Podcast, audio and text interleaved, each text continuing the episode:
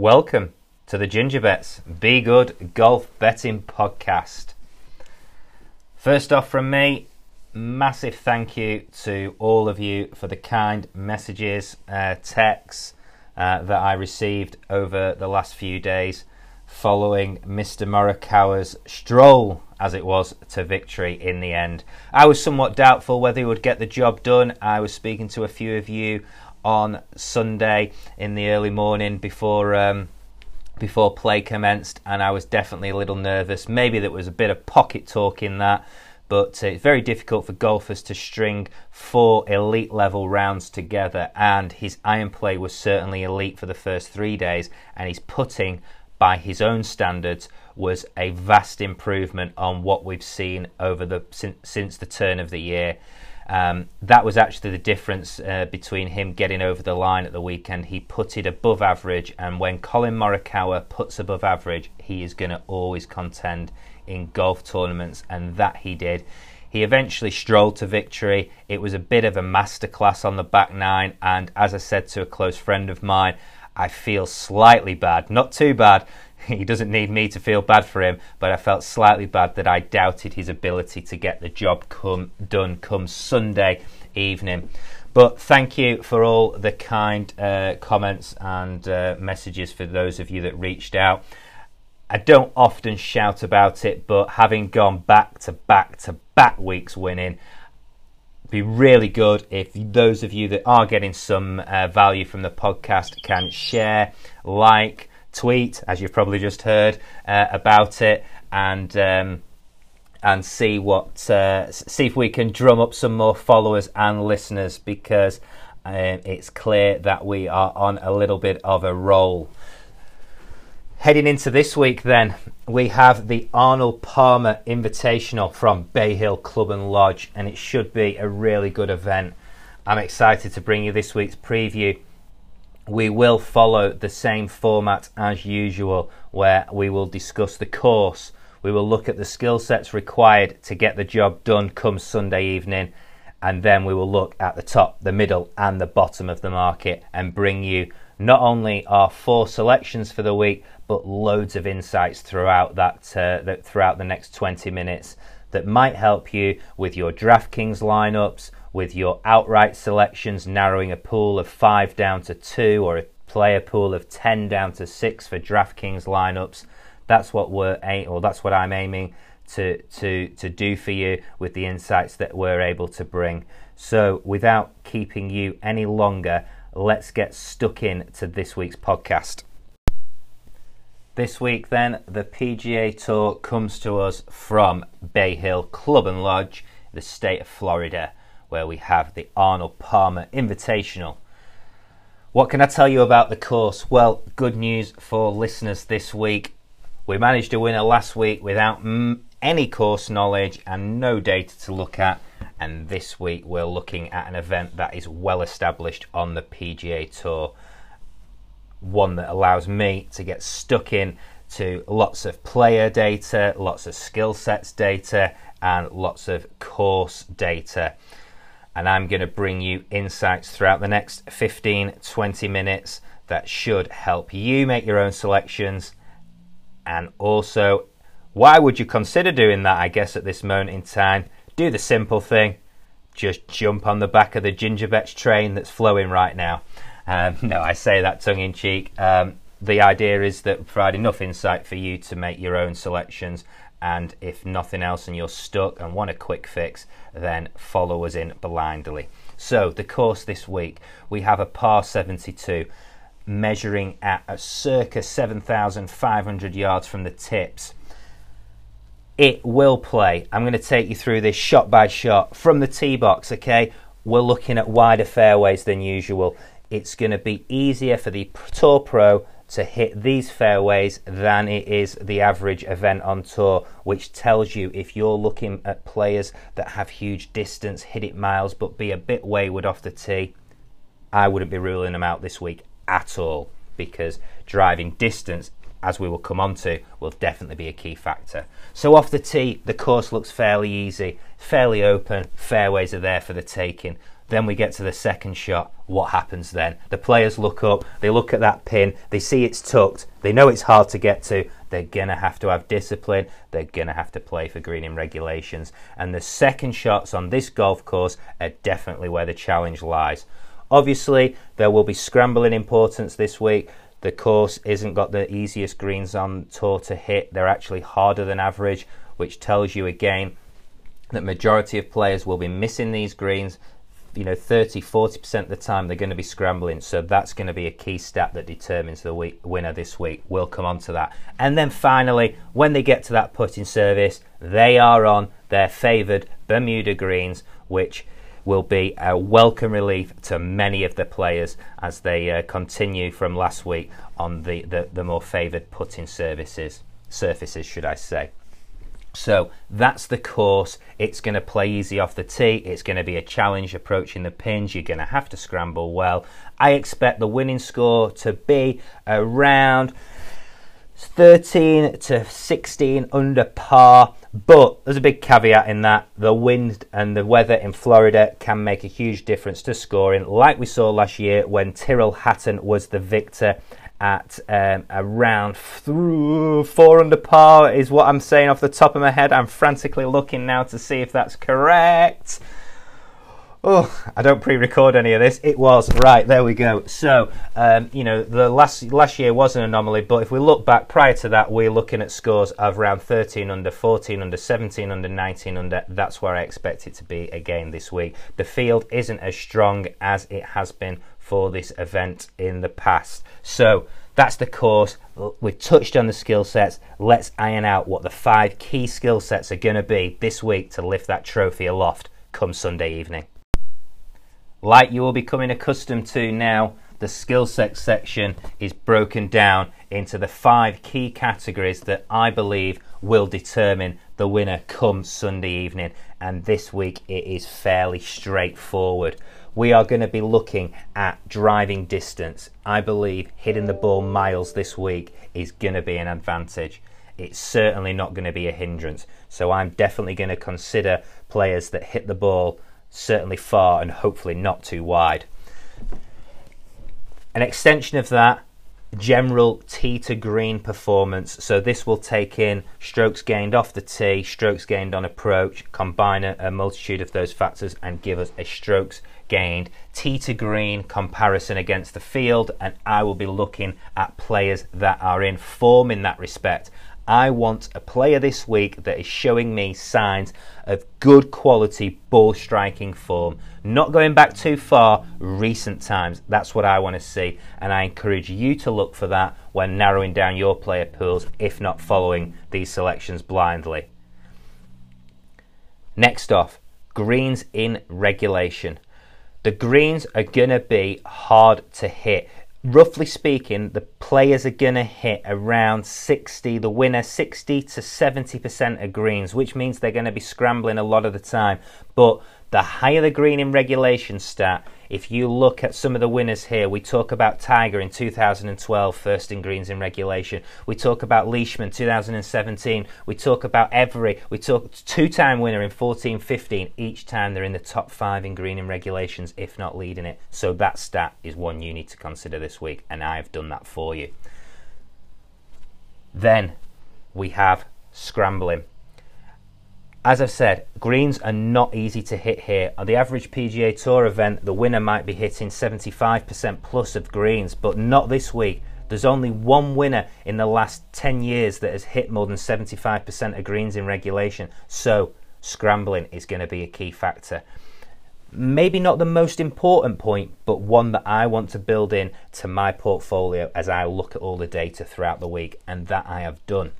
And then finally, we want a player that is showing hot hot form with that putter in hand. Why? Because this event definitely needs you to putt well. If you look at last year's winner, Tyrrell Hatton, he's a top quality putter. You look at Tiger, who's dominated this event, um, Rory Streaky.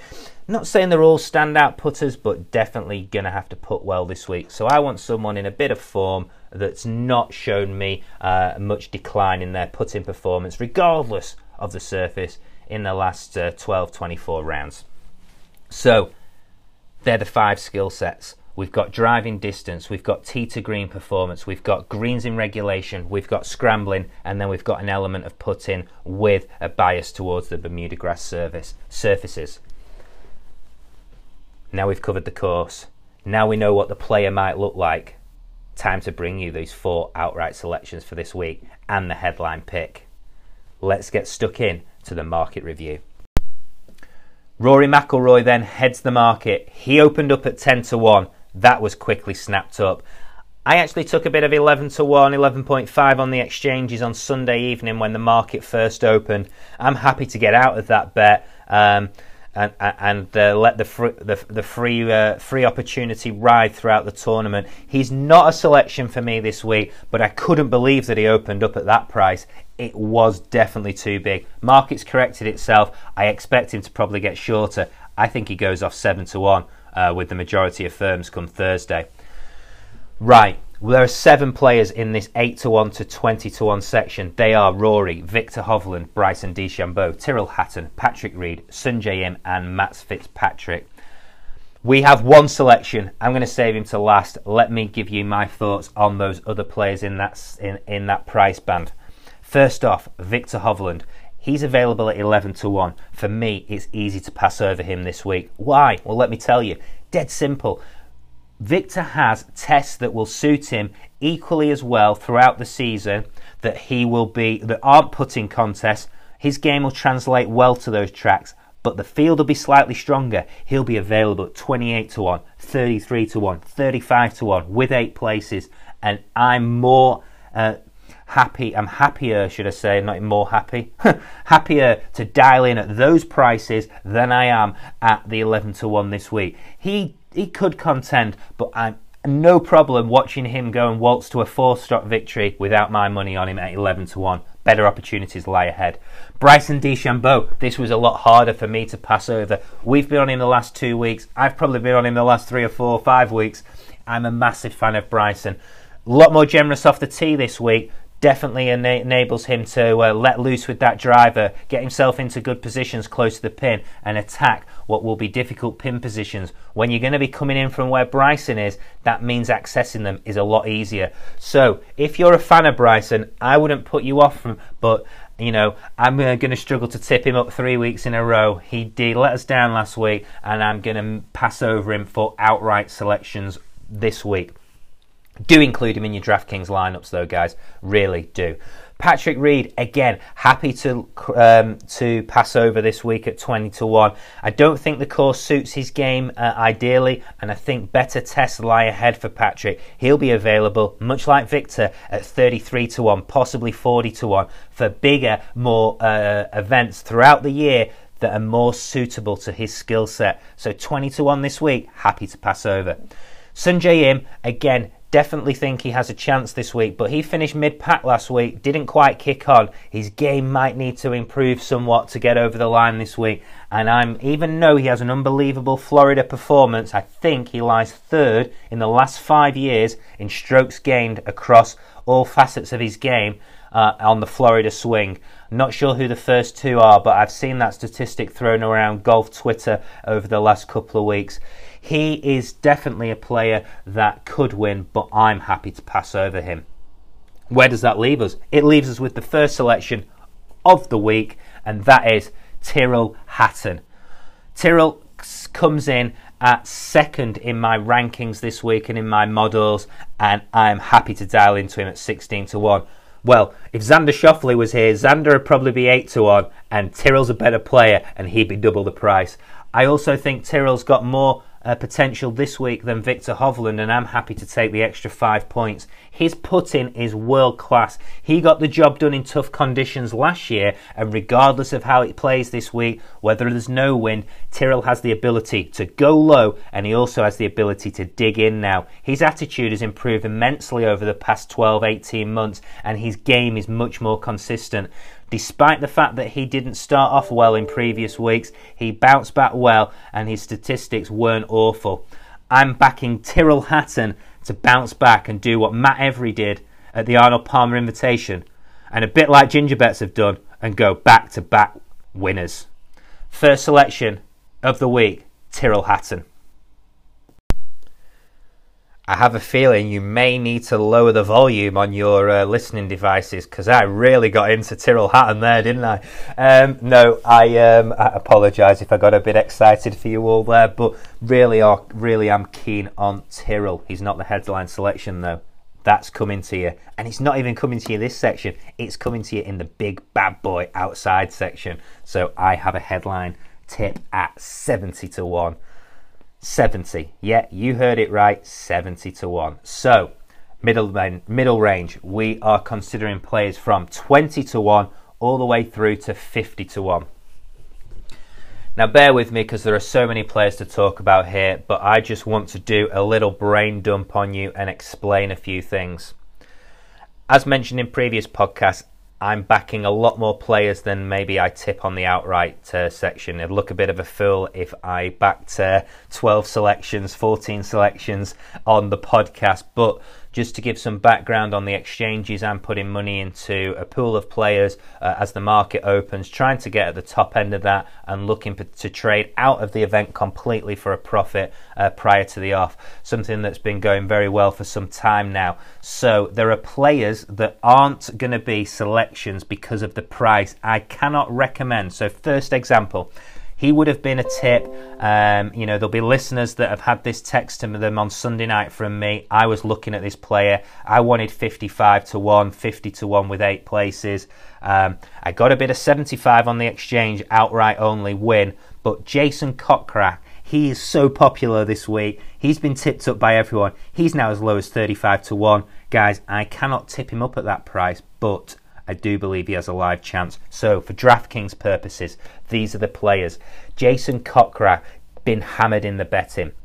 Louis Osteen, wanting a bit of fifties, been hammered in the betting, as low as thirty to one. Frankie Molinari, as low as twenty-eight to one. These are players, they're the price has contracted, and just want to explain that for those reasons only, they're too short for me to recommend when I'm delivering this podcast on Tuesday. If I could have got it out to you Monday morning, they'd have been my tips potentially, or certainly Kokrak would have been. Kokrak would have been a tip, I'm clear on that. But the price wasn't there, so I'm missing him for podcast purposes. Right, other players and my second selection in this price range.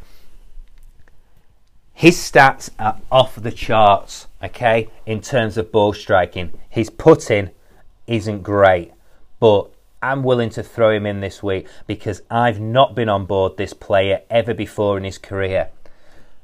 Second tip of the week, Will Zalatoris. Most of you out there may not have heard of him, but he's a young gun that hit the scene around eighteen months ago, two years ago. I actually recall a podcast on here that I recorded at one of the major events. I believe he's paired with Adam Scott. I max bet Adam Sp- Scott in the third or fourth round in the two ball against him. And I remember saying he's playing against some kid that I've never heard the name of, don't know anything about. He's not going to compete with a major champion. Yeah, he competed. He beat him. He turned him over in that round. I remember it vividly. I've never been on board, Will. But this week is the first week, and let me tell you why. He is third in my model. Tyrrell Hatton lied second. He's third in my model. He is third in strokes gained approach over the last twenty-four rounds. He's second in green in regulations gained over the last twenty-four rounds. He's eleventh in tee to green overall in the last twenty-four rounds. And his proximity stats are also dialed in, where he leads the field, sorry, second in approach play from over one hundred fifty yards. And let me tell you, at Bay Hill Club and Lodge, there are plenty of those approach shots. So my second selection this week, and for the first time ever for me, I'm dialing into Will Zalatoris. So if I still have your attention, we have two selections to go through, and they come to you from the big priced outsider section, fifty to one and above, the bits you're all waiting for. Who are they? Well, let's get to it. The first and the headline selection comes to you from the fifty to one price range and above. He is Harris English. Harris English is this week's headline selection. Why? Very similar to last week. Going back, look, going back to Christmas, People would have thought Harris English, major champion this year. He has the potential to win a major championship. Certainly the two, uh, uh, K- K- K- Kiowa Island and Torrey Pines. I believe that Harris English does have the game to win major championships. And if we went back to this field, like a bit like Colin, if we went back six, eight weeks, he'd have probably been twenty to one, twenty-five to one. His form has dipped, and that means that the market is underestimating him, in my view. He has definitely got as much chance as Billy Horschel, as Frankie Molinari, as Mark Leishman, as Kevin Na, as Max Homer. I'm pretty sure, even though Max is a recent winner, I'm pretty sure on a test that's about ball striking that Harris English could come through for us. And I just think he's too big a price. You know, don't get me wrong, if he underperforms this week, he's going to stay at this price range, but he's going to be under close consideration for me while he's available at these prices. He sits uh, high up in my models. He's slightly out of form, but so was Colin Morikawa, and that didn't stop him. So the headline selection is Harris English. The fourth and final selection of the week. We've been on Cam Smith. We've been on other Aussies, Adam Scott earlier on the season. We're going to go to another up-and-coming Aussie character by the name of Cameron Davis. It's his first time at this event, but I'm willing to speculate that his game will stand up to the test. He is a great ball striker. He sits in the top ten for strokes gained tee to green in the last tw- uh, in the last twenty-four rounds. He sits in the top ten in my overall rankings. He sits fourteenth in approach play. He's not the best scrambler, but he does sit in the top thirty. So he sits in the top twenty percent of the field this week. I'm more than happy to dial in to Cameron Davis to break his P G A Tour maiden tag this week, like Tyrrell Hatton did last year on the P G A Tour, winning the Arnold Palmer Invitational. I think there's lots of upside. I think we're going to read about this player in years to come. And I don't think that seventy to one this week. Each way, with eight places available at William Hill. Standout price this week from William Hill. Take it. Cameron Davis will definitely win tournaments, and I think he will go close this week to winning the Arnold Palmer Invitational. So, a quick wrap from me. We have Tyrrell Hatton, the first time ever Will Zalatoris for myself, Harris English, who had similar tack to Colin Morikawa, just feel he's slightly overpriced and could return to form and surprise a few folk. And then speculation this one. It's his first time at the event, but Cam Davis certainly has a chance of winning. I think his game suits, and they are my four selections for the week. As ever, if you've enjoyed the podcast, guys, please do share it, like it, comment wherever you can. I'd be grateful to get a few more listeners. And if we can't do it now, then it might never happen, because we are definitely on a roll. Thank you for listening. And if nothing else, be good.